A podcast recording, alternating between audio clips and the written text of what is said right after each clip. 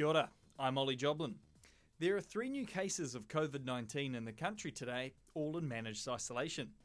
The three new cases arrived together in New Zealand from Dubai on the 9th of September and have been in managed isolation since. The Labour Party announced it is scrapping its fees free tertiary program and instead focusing on apprenticeships. The party said it will provide free access to all apprenticeships and to many trades training courses for the next two years if elected.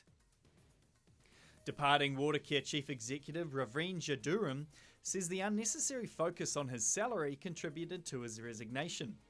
Jaduram came under fire for his $780,000 salary during Auckland's worst drought on record.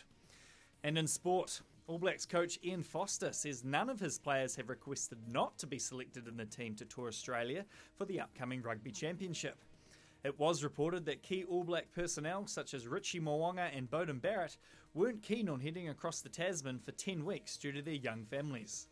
That's your news in sport. For Newsbeat, I'm Ollie Joblin.